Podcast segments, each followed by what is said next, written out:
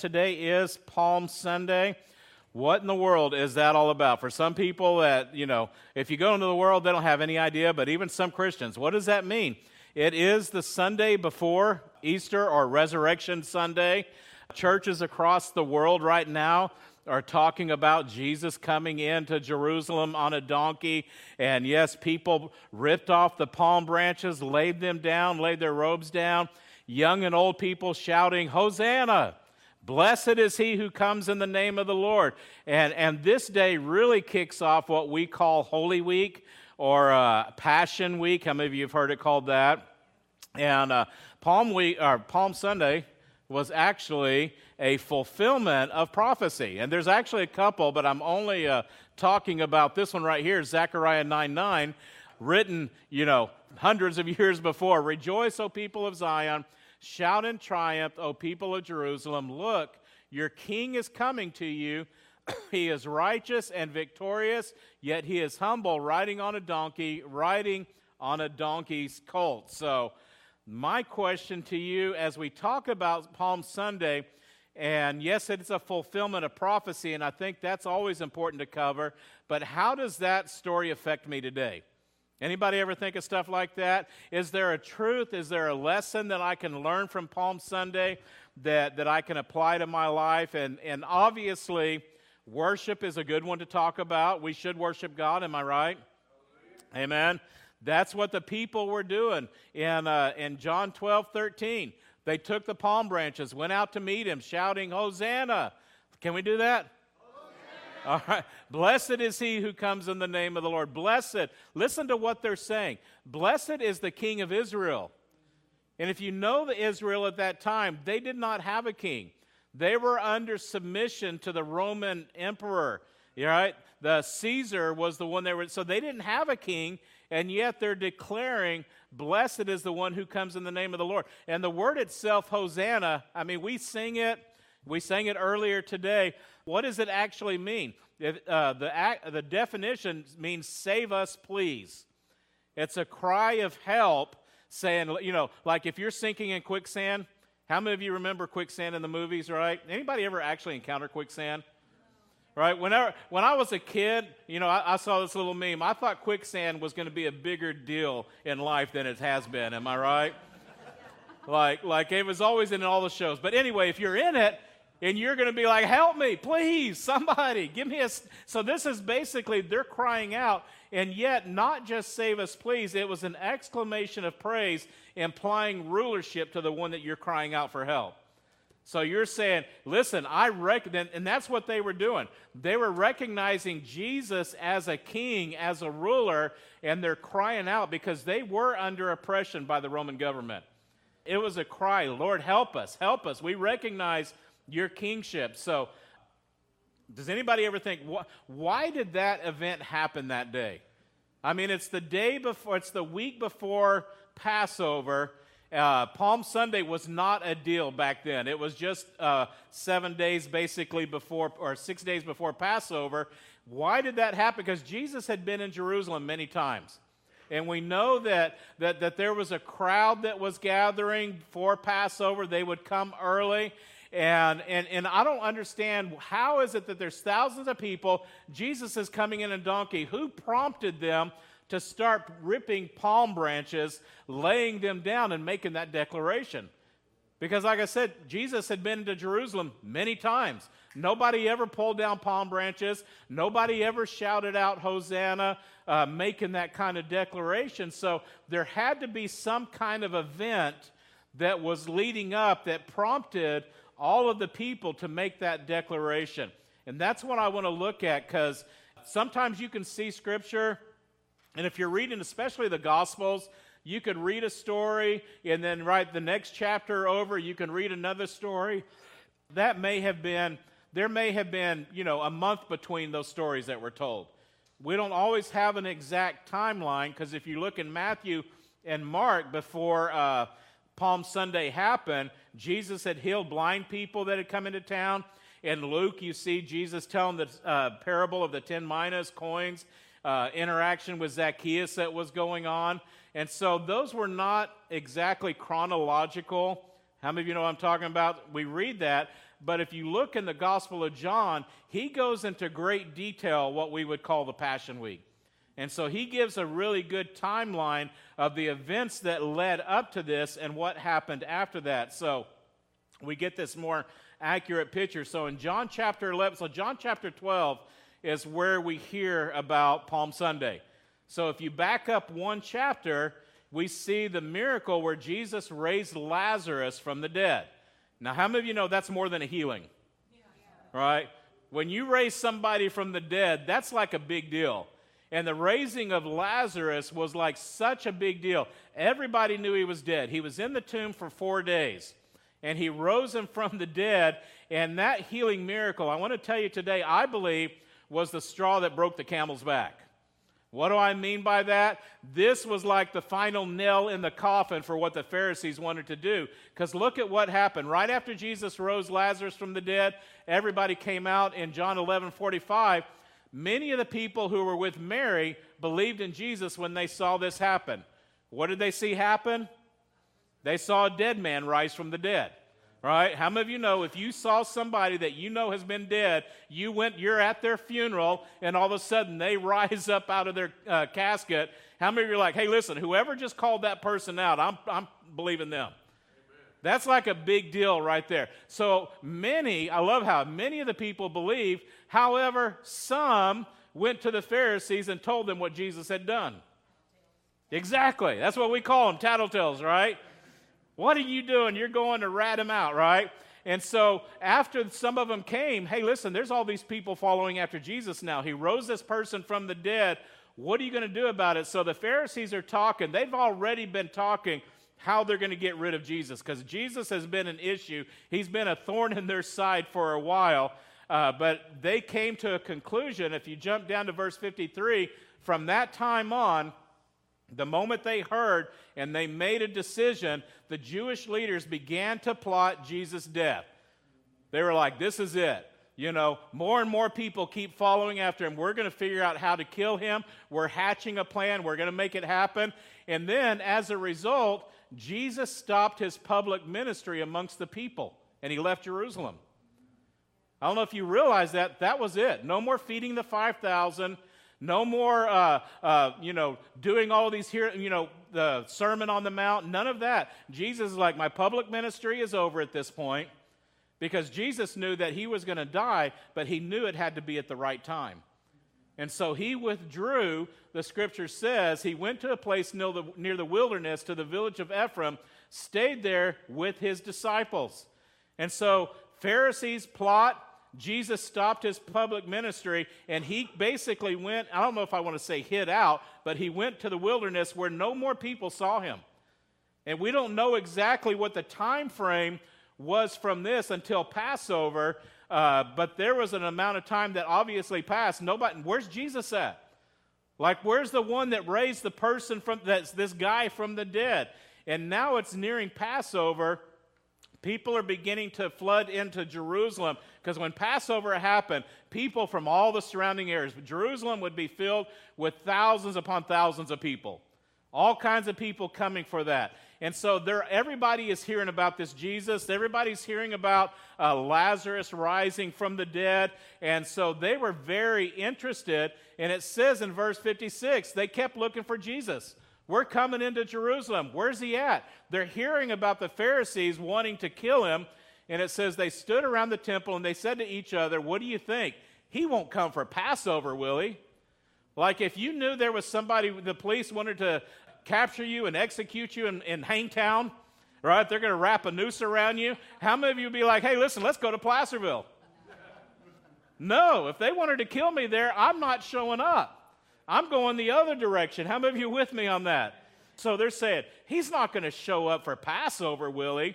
And then meanwhile, the leading priests, the Pharisees, had publicly, not secretly, this everybody knew what was going on, said, anybody seeing Jesus, you must report him immediately so they could arrest him. They had a plan that was going on. And like I said, nobody had seen Jesus since he rose Lazarus from the dead. Now they're in Jerusalem. The Pharisees are looking for him. All the other people are looking for him. They have their plan going on. So these are all actual events that are happening. And then we see John chapter 12, six days before Passover, Jesus arrives in Bethany. Now, understand, Bethany is only two miles outside of Jerusalem, so that's pretty close. Like, I can walk that, you know, I don't know, some of you guys could run it in 14 minutes, and, you know, might take me a half hour, 45 minutes, but I can make two miles, right? I can make it, so it's not that far away. But he comes back to the home of Lazarus, where Lazarus lived, whom Jesus had raised from the dead. So I want you to picture what has happened. He rose Lazarus from the dead. Everybody rejoiced. Some of the people went, the tattletales went and told the Pharisees. Jesus left Lazarus' house to the wilderness. Nobody's seen Jesus and since uh, Lazarus, and now he's back in Lazarus' house. He's there again. And he's there the day before he enters into Jerusalem, the day before Palm Sunday, he's there. Now, there's some important things that happen while he's there at their home that we need to look at. Verse 2 and 3 basically say there was a dinner given in Jesus' honor. I mean, who wouldn't want to honor the one that raised your brother from the dead? Right? Hey, listen, thanks, Jesus. We're giving this in your honor. Uh, Martha served while Lazarus was among those reclining at the table. Very typical today, too, right? Now, I'm just don't throw anything. I'm just kidding, right? Okay. Mary took about a pint of pure nard, an expensive perfume, poured it on Jesus' feet, wiped his feet with her hair, and the house was filled with the fragrance of perfume. Now, if you were with us a few weeks ago, I talked about at the beginning of Jesus' ministry, there was a sinful woman in the Pharisee's house that anointed him. This is not the same time, this is the end of Jesus' ministry. Mary anoints him Yes, Judas, the one that betrays Jesus, got upset. He's like, this could have been sold, money given to the poor. He didn't care about the poor, he cared about the money, right? And, and then Jesus obviously uh, rebukes him, leave her alone. It, w- it was intended that she should save this perfume for the day of my burial. So Jesus knows what's going on. This is preparation for Passion Week, which was going to start the very next day, right after this feast there. And, and what I want to focus on today is not just uh, Jesus coming in on a donkey, but I want to talk about the people surrounding that day at Lazarus' house and uh, when he comes in on the donkey. What are they doing there? So look at verse 9. It says, uh, He's still at Lazarus' house. Meanwhile, a large crowd of Jews found out that Jesus was there. Now, this is very typical. Everywhere Jesus went, he had never had a problem getting a crowd, am I right? Crowds came. Jesus is there. I'm checking it out. But I love what this says. Not only because of him, they didn't come just because of Jesus, but also to see Lazarus, whom he had risen from the dead. Right? He was there for, people were there like, hey, listen, I want to see Jesus, but I want to see this guy who rose from the dead. Wouldn't you want to see that? Like I want to I want to see this guy's got a testimony here. So I want to talk today a little bit about Jesus and Lazarus and how that relates to you and I and our mission and our purpose in the world. You may have never thought how Lazarus has an impact in your life. I hope that you will today. So I want to talk about both of them. Now let me ask this question. How many of you realize you've got a mission on this earth? Amen. You've got a purpose. You've got a God-given purpose John 17, 18 said Jesus was talking to the Father, and he says, Just as you sent me into the world, I'm sending them into the world. Who's the them? Right. He was talking to his disciples at that time, but guess what? If you have accepted Jesus as your Savior, that makes you a disciple. That makes me a disciple. So Jesus is saying, just as God the Father, just as you sent me, I'm sending all of you. That's all of us. I love how the message says it. It says, In the same way that you gave me a mission in the world, I give them a mission in the world. You and I have been given a mission in the world that God wants us to do. And it tells me that if you, like I said, if you've accepted Jesus, you have a purpose. Right? Sometimes we struggle. Do I have a purpose? I don't know why I'm here. What am I doing? I want to tell you today, you've got a God given purpose. And if you're going to fulfill that, number one in your notes, you have to accept it. You have to accept the fact okay, I've got a God given mission. I have something that God actually assigned for me to do. Just as God sent Jesus, Jesus is sending us. Amen? Everybody say, I got a God given mission. All right, if you're sitting next to someone who didn't say it, tell them you got a God given mission. That was a little bit quieter here. Listen, we, this should be good news. Amen. This should be good news. How many of you know Jesus didn't just save you so that you can make it to heaven and play a harp on a, on a cloud? Right? Like, is that all? I got to go to. I've had people ask me that, I promise you. If I go to heaven, as I do, I just sit on a cloud and play a harp. I just want to say you've been watching too many cartoons. Am I right? Nothing in the Bible says that. You're not going to heaven to play a cloud sitting on a harp. I don't know. Maybe maybe you can. T- take that class sometime up there. I don't know. You've got an actual mission. Here's the thing so, Jesus didn't save you just so that you can make it there, He created you and He saved you with purpose. Amen? You and I have purpose. And, and, and uh, whatever it is, no matter where you are, that's why I love, you know, young, old, been saved a long time, been saved a minute, doesn't matter. God's got purpose in your life. Amen? Ephesians 2:10 kind of reiterates it. It says, "For we are God's workmanship." Like we're his he created us. And he created us in Christ to do what? Good works which God prepared in advance. So God already knows what He wants for you to do. He already created that. He's already made your personality the way it is. He's already given you the special gifts that you have. We just have to begin to enact that. We have to find out, okay, God, whatever that is, I want to do it. Listen, I don't think most people would even argue with the fact that God uh, has a purpose for us. Most people, if you've been serving God for very long, we understand what the Great Commission is. We are to do what? Let me hear it.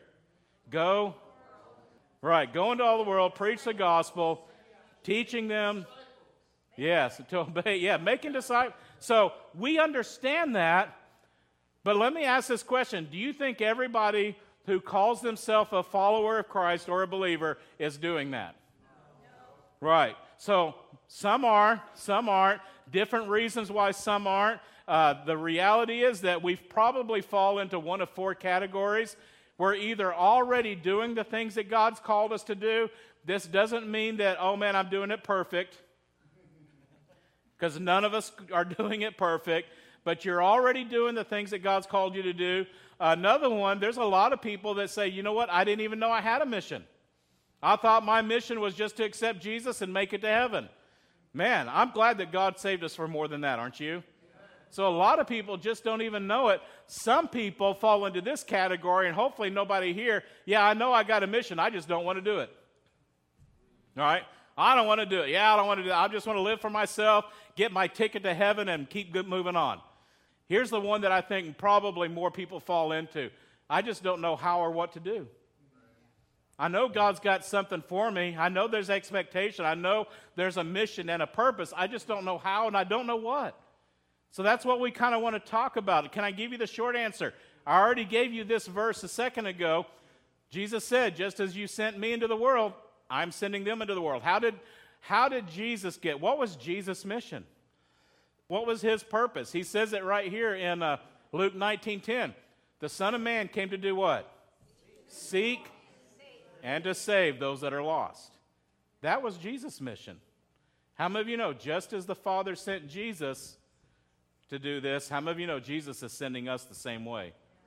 All right? Look at this one out of the message. For the Son of Man, I love this, came to find and restore the lost. That's what we're called to do. You know, he said you can say it so many different ways. How did he tell Peter to do this? I will make you a a fisher of men. How many of you know that's basically the same way? We can say it all kinds of supposed to be in the process of finding and restoring or seeking those that need to know Jesus. Amen? Amen. Who wants that to be a part of your purpose in life? I do. I definitely do. How many of you remember that line from Mission Impossible? And I'm talking about the old like TV series Mission Impossible when he would get a mission. Who remembers what? Yes, yeah, so I got it here. So uh, it, I'm not talking about Tom Cruise. I'm talking about way back. So, uh, good morning, Mr. Phelps. Your mission, should you decide to accept it, is to, and then they put the mission of the week. Uh, let me just say the Great Commission leaves off the rest of this. But as always, should you or any member of your IM force be caught or killed, the secretary disavow your knowledge, blah, blah, blah, say thing will destruct. Uh, God only gives that first part. Your mission, should you decide to accept it, is to find and restore lost people. Amen. Amen. God will never leave us, He'll never forsake us. But that really is it. We have to accept that mission from God. Okay, God, that's what you've called me to do. I don't know how, but Lord, I need your help. I need you to begin to show me how. Can I show you that freedom? Our vision statement as a church is simply this, and it's so difficult. I hope you guys memorize it to bring people that are far from God close to God as we love Jesus and we love others faithfully. Does that make sense? I mean, that's, so, that's just another way of saying that we need to seek and save the lost. You can word it so many different ways of what it means. And, and, and really, we can't save anybody, can we? I, I'm the pastor of this church. Can you save somebody? Nope, I didn't go to the cross for you. And even if I just went to the cross, then at the end result was I'd be dead with Jesus myself because of him. We took communion because Jesus, the sinless, perfect sacrifice, paid the price for my sin. I can't even pay for my own sin, much less anybody else's. So I can't save anybody. I can't make anybody accept Jesus. Anybody ever have someone in your life you wish you could make them accept? Right? Let me just nail that into you. Make them. You can't do that. You can't, do, you can't force them, you can't manipulate them. Maybe if you manipulate for a moment, but how many of you know manipulation never works? The best that we can do is to bring people far from God close to Him. And so I actually asked JR to come up and uh, share just a, a, minute, but I wanted to use him as an illustration, first of all. And uh, let me get the microphone because he's going to need it. Now, how long have you been saved, JR? Eight years, Eight years. okay? Most of you would realize that he's older than eight, right?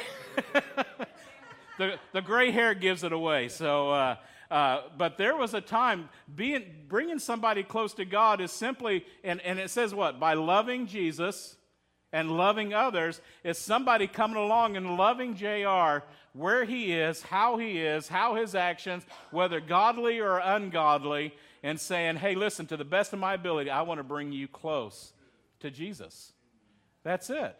And, and I just wanted to have him share how, uh, how you came close to Jesus. What are the events that happened in your life?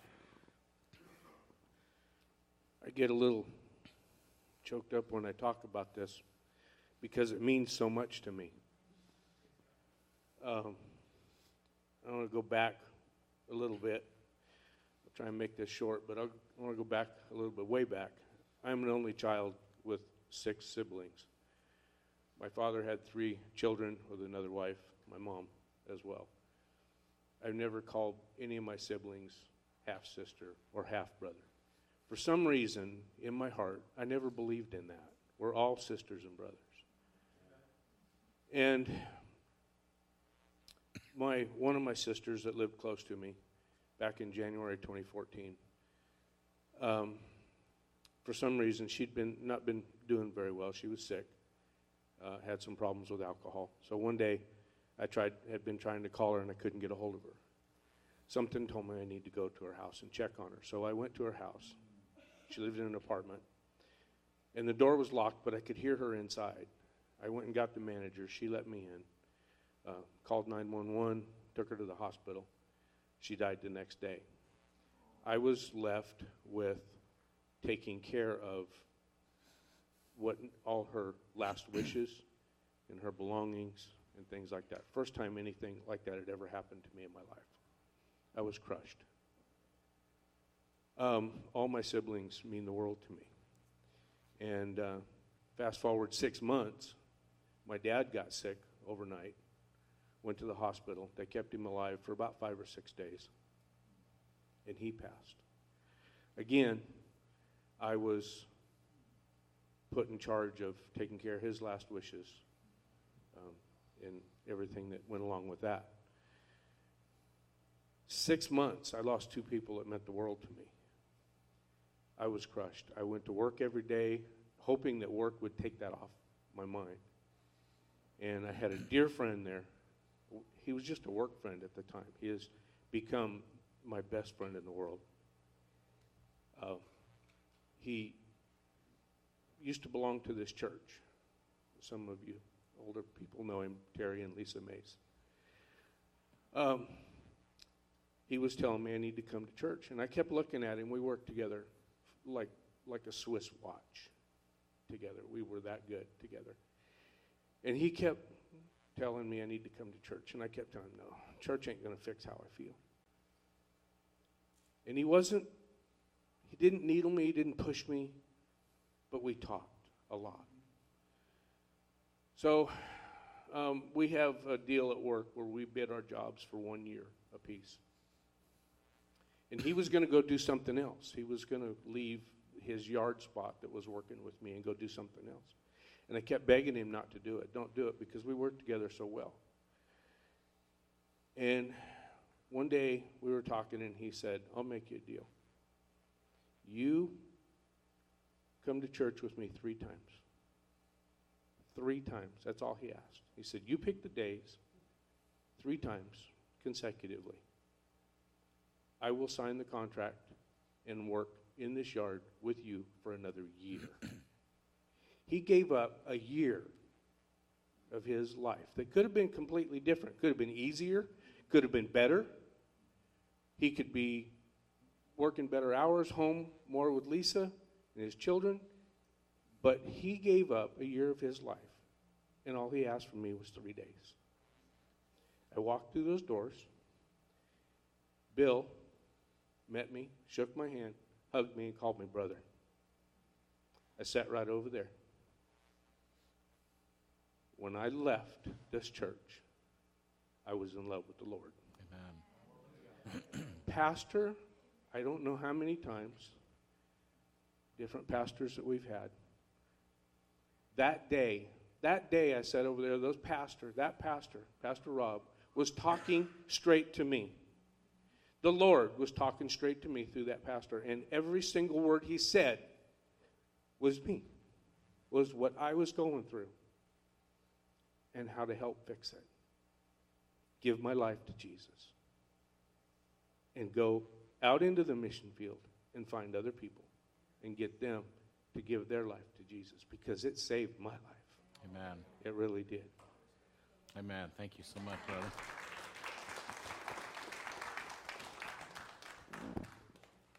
See, probably most of you don't know JR's history, but it was somebody brought him close to Jesus. He didn't save him, right? He didn't pound the gospel in him. It was like, hey, come with me. And that's why we talk about these little invites. That you may you have no idea how many JRs are in your life, right? They might not look as good as him, you know, but they might look better than you, right? He got dressed up today. But you know what? There are people in our lives that just need somebody that will say, hey, listen, can I bring you close? Can you come with me? Can you be a part? That's really what God has called us to do. So, listen, yes, I'm pushing this. I'm a I'm a share the gospel pusher here. There's invites that are out there. Take them with you. Keep one on you. You never know who you're going to run into because that is our job is to bring people by yes, loving Jesus and loving others. Both of them. How many of you know it goes hand in hand? The reality is you're not going to love others if you don't love Jesus. I mean, at best you might tolerate others, am I right? All right, God is the one that gives us the ability to love others that are not there. So that that is number 1 in your notes. The other two that I want to talk about, I kind of hit on already, is the two individuals that were at the home of Mary, Martha, and Lazarus that brought people near to God. So let me go back to uh, that verse out of John 12 9. Meanwhile, the large crowd of Jews found out that Jesus was there. And again, when Jesus is somewhere, how many of you know other people are drawn to him? When the presence of the Lord is there. So, so let me just give you, uh, oh, let me skip that one. Number two, the presence of Jesus must be where I am. That means where I am, not the, obviously, Jesus physically is not going to be here, but guess where he does reside? Through his Holy Spirit, he resides in us. And people need to see Jesus, not your bad attitude. Right? I heard some ouches there. Like, I am not shining Jesus if somebody cuts me off in traffic and I honk my horn and cuss them out. How many of you know I'm not showing anybody Jesus that way? If you go to the restaurant and they don't fill your cup back up with uh, soda or water or whatever fast enough and you get an attitude at them, right? Nobody here's ever done that. It's all those other Christians that do that, am I right? So, so if, if they are not seeing Jesus, Jesus has got to be shining through my life all the time. Yes, you're not going to be perfect, but I've got to check my attitude. Lord, is, is your presence there? And listen, I'm not talking about faking it till you make it. Right? We can all kind of act nice. Okay, I'm a Christian. I'm supposed to be nice. I'm supposed to do this. All right. Uh, how many of you know you'll only fake it till you like it breaks your last nerve? Right? When you really spend time with the Lord, when you have, you know, we took communion, but when you have communion and you worship, then guess what? Jesus is shining through you. You don't have to work at it because your relationship with, with Christ is so active and so real that people automatically see that. So the presence of Jesus must be where you are. And you're like, well, isn't, the, isn't Jesus with me all the time? Is he with you all the time, even when you have a bad attitude? Yeah, he is. He doesn't say, I am with you always, except for when you have a bad attitude. No, he's always there, but how many of you know he's not always uh, seen? Sometimes our actions, sometimes our attitudes, some of that. So, yes, God is, there's a, a word that we use, omnipresent, which means God is everywhere at the same time. But how many of you know some of those times you don't really see Him? Right? You don't see what's going on. And yes, I know it's true. There's times you don't see God moving in your life, but behind the scenes, He is doing stuff. How many of you know what I'm talking about? God is working things out. Uh, but uh, I, I, think about this. This past week, our daughter who teaches uh, Bible, she teaches at a Christian school. She teaches the Bible to middle school kids. So listen, pray for her. Okay? How many of you know what I'm talking about? So, but one of the kid asked her a question, and I thought it was a pretty good question. That uh, it said this. It says, uh, and I put it up here: Is God always moving, or because He is omnipresent everywhere at the same time, is He still? All right, that's actually not a bad. Uh, that's not a bad question for a I don't know sixth, seventh, or eighth grader to ask. If He's moving, but if He's already everywhere, uh, is He just still? He doesn't have to be like, oh, I'm going to go over here or I'm going to go over there. Uh, first thing, and my wife sent this response back to her Jeremiah 23 24, can anyone hide from me in a secret place? Am I not everywhere in all the heavens and the earth, says the Lord?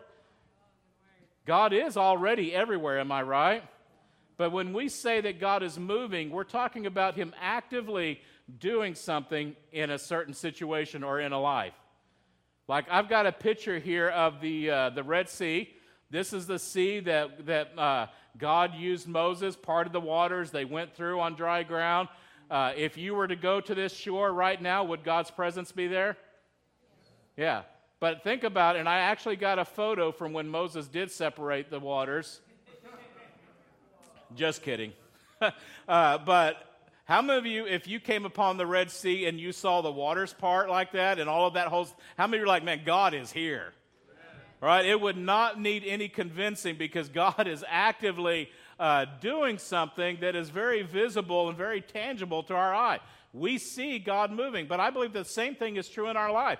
God is always here, but there's times that you will see Him actively doing things in your life. Like when you are in communion with God, how many of you know Jesus is shining off? right? It's like, man, I can't believe you're nice. And that said, did you hear what that person said to you? I mean, I'm just going to tell on myself because, you know, I haven't always been saved. I, I, I was a teenager and I had quite a mouth on me. Uh, but back when uh, Joshua was in high school, I remember him one time telling me, and you know, he's loved the Lord for a long time, longer than, and uh, and some kids said some stuff to him, and I was like, well, did you tell them this, that, and the other thing? I'm a pastor at this point. I just want you to know. and then he looked at me. He's like, No, I could never say that. And then I'm like, Oh, man, I just. I was not giving godly advice at that moment, at that time, right? I, I had my smart aleck tongue wanting to come out. So uh, God was not evident. So it's like, okay, God, are you shining through my life? Because when I've spent time with God, has anyone ever noticed that the more time you spend with God, the more you begin to act like Christ in our world? And the less time you do. And so Jesus is not always evident in our life when we allow other things. And so it's true in our in our personal life, it's true in a church gathering. Am I right? in a church gathering, sometimes in a church, God is always at every church, but sometimes we can quench the Spirit. Right? The Holy Spirit wants to do something, and we put a hold on him. And look what it says in 1 Thessalonians Do not put out the Spirit's fire, do not treat prophecies with contempt, test everything, and hold on to the good. So that is, uh, some versions do use the word quench. Like when you quench something, if you're thirsty and you drink a glass of water, what is that doing? That's quenching your thirst, right? When there's a wildfire going on and the firefighters pour water on it, that's a good thing because it quenches the fire. But can I say the Holy Spirit, when He's beginning to move, we don't want to quench the Holy Spirit, do we? We don't want to put that out. The Holy Spirit is symbolized by fire. If you remember John the Baptist in Matthew, he says that one is coming after. He will baptize with the Holy Spirit and fire, right? When the Holy Spirit was poured out on the early church, it says that there were tongues of fire. So, as a church, sometimes as a church, some people try to control everything.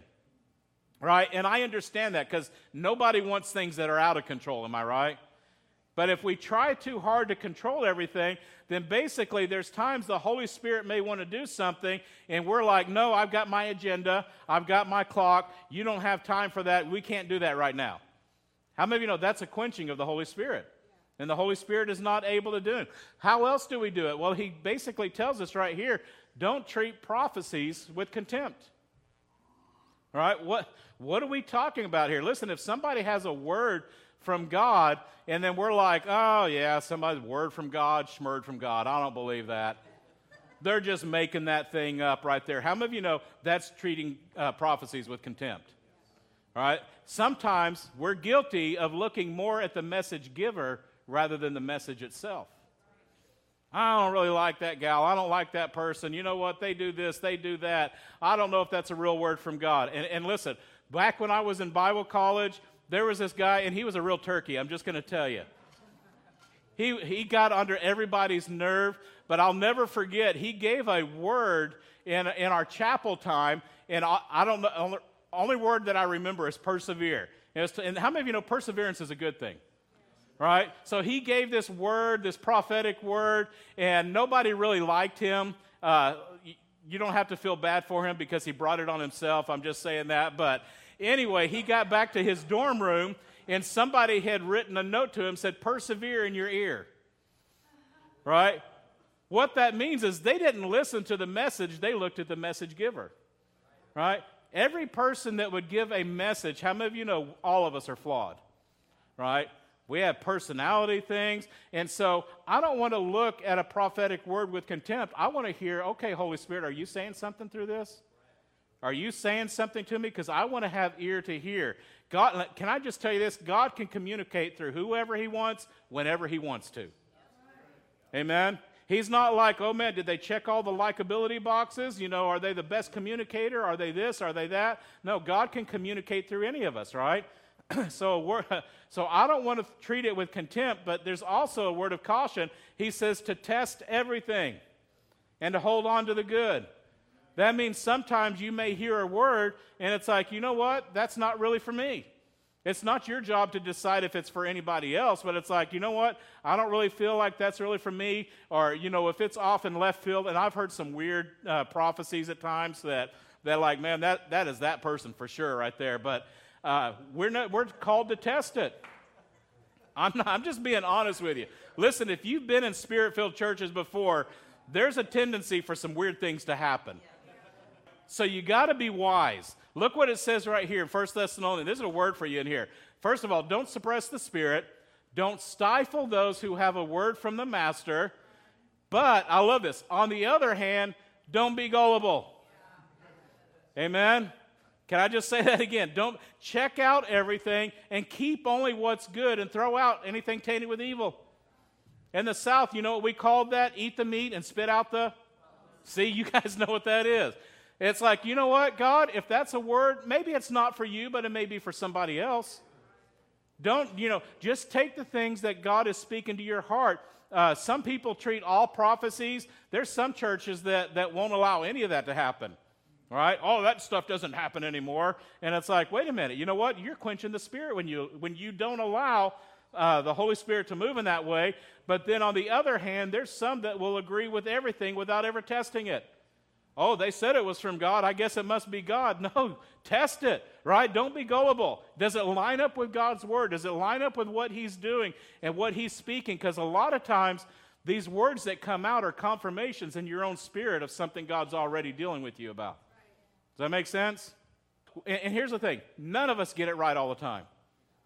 Am I right? None of us are perfect. But I believe that when we strive to be obedient and to follow after the Holy Spirit, then the presence of the Lord is here. Amen.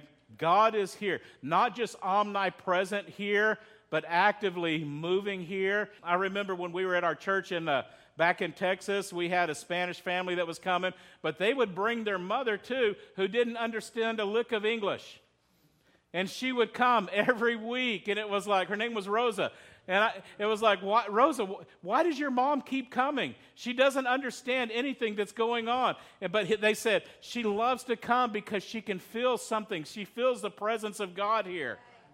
And it's like, she didn't have to understand. And, and, you know, and then the same thing happened when we were in Chico. We had a, you know, we would host international students. Well, one time we had a, a Chinese teacher, 30 something years old. He understood English as long as you spoke it clear and separated your words. How many of you know what I'm talking about? Like, like if you had all your words running together, he didn't have any idea what you were saying. So when we communicated with him, his English was good as long as we, I guess, spoke broken English, right? Hey, how are you? So, so he, would, he came to church with us for two weeks while he lived with us. And, uh, and I, I would ask him, hey, you know, I want feedback. This is a Chinese teacher here that's teaching kids. Anyway, how, how, what did you think of service? I said, did you understand? He goes, I didn't understand anything you said. He goes, but I felt something. He's like, I felt something was there. And uh, he didn't even know how to identify it as God. But let me tell you, the presence of the Lord was there. When we allow him to move, see, we can either quench the Spirit or we can make room for the Holy Spirit. Right. Amen? What kind of church do you want to be in? One that controls it all, or one that says, okay, Holy Spirit, if you want to do this, then I want you to do that. Let me show you one more verse out of 1 Corinthians. It says, But if all of you are prophesying, and unbelievers or people who don't understand these things come into your meeting, they will be convicted of sin, judged by what you say. And as they listen, their secret thoughts will be exposed. They will fall to their knees and worship and declare, God is truly here among you. Isn't that good? When you allow the Holy Spirit to move, people will sense the presence of God. You can't manufacture that. You can't, oh man, let's just play the right worship song. Let's do the right thing, and then that will make people get the little goosebumps. No, you can't fake it. You can have some good worship without the presence of the Holy Spirit, right? But if you're going to have something different when God's anointed that, you can just have so so worship like that as long as the Holy Spirit's there. Amen?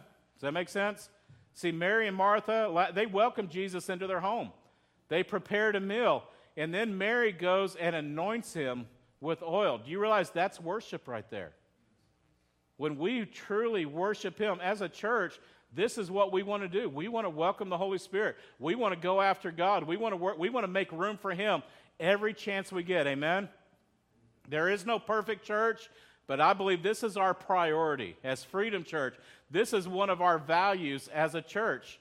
Passion is our pursuit. Everything we do, we want to do it with passion. From our worship to our service, we do with the Holy Spirit energy. Passion drives us, passion for Jesus, passion for people, and passion for His church.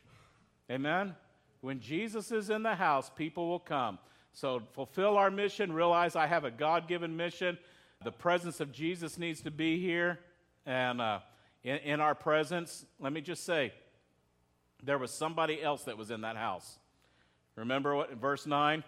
Jesus was there not only because of him, but people came also to see Lazarus.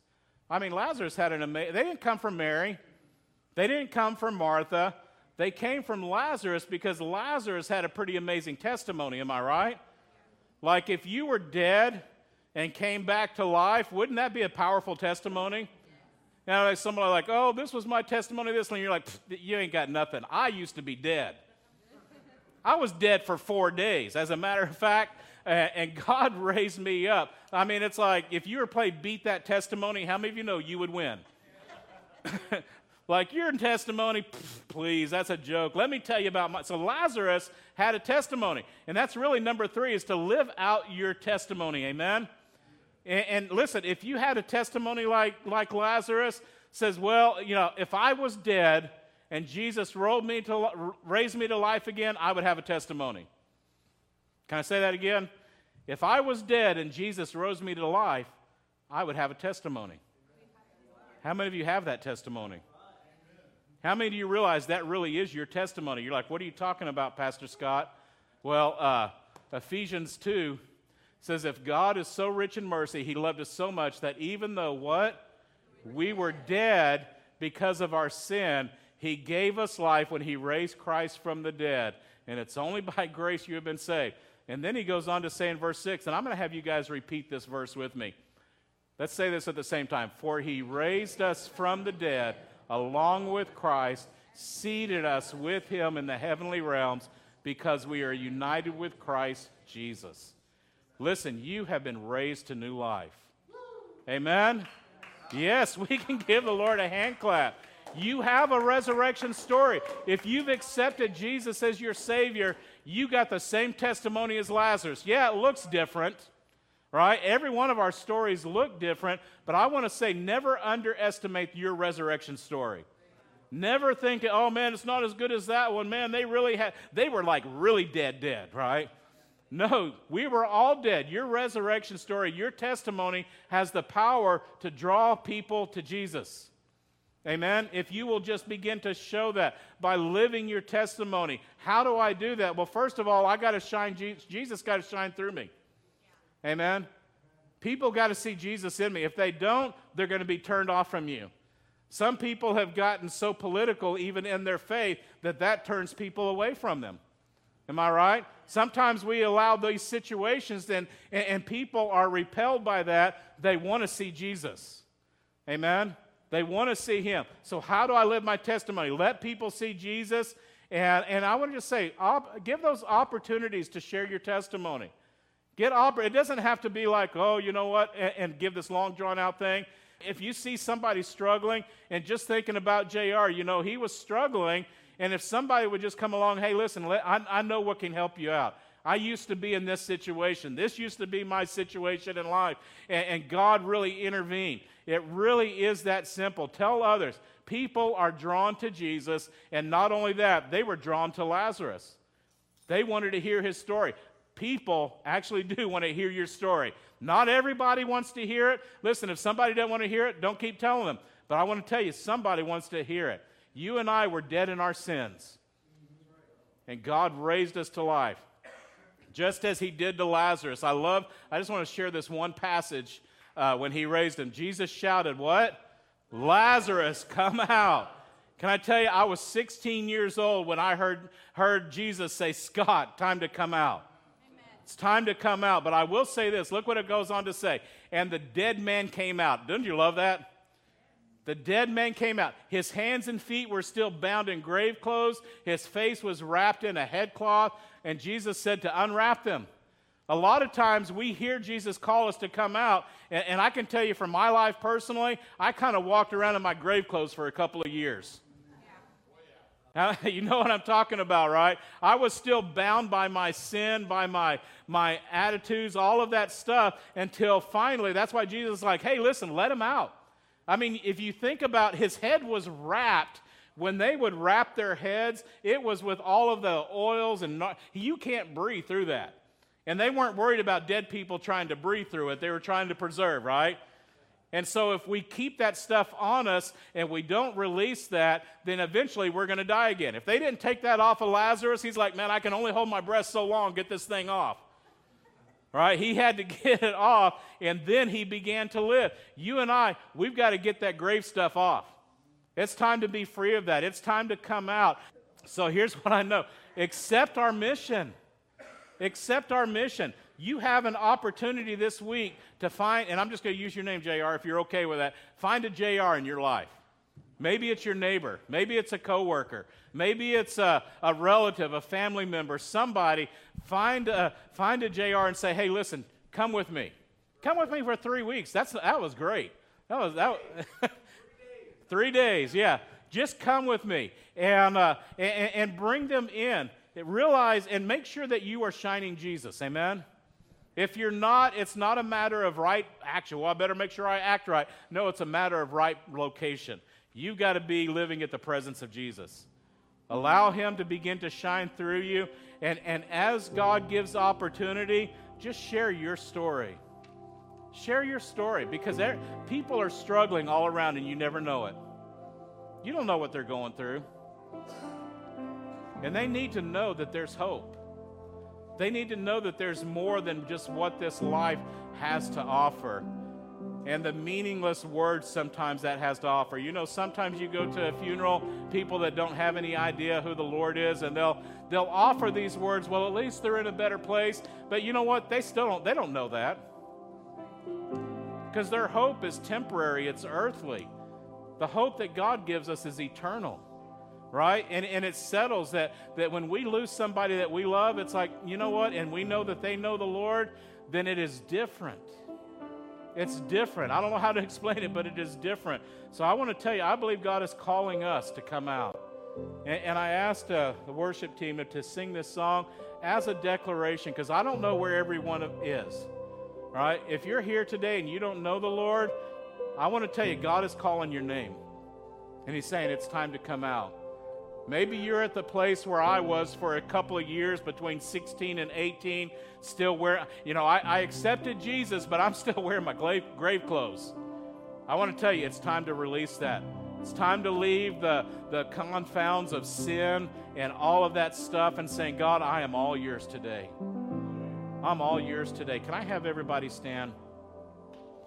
And let's sing this song as a declaration to Him and make it as a faith. Listen, if you're if you know you've been struggling with areas of sin, I'm not going to have you come up. I'm not going to point you out. If you want prayer, then then we can have some people up here praying for you. But otherwise, you can allow God to release you even as we sing this song. Amen. Amen. So uh, I'm gonna let you guys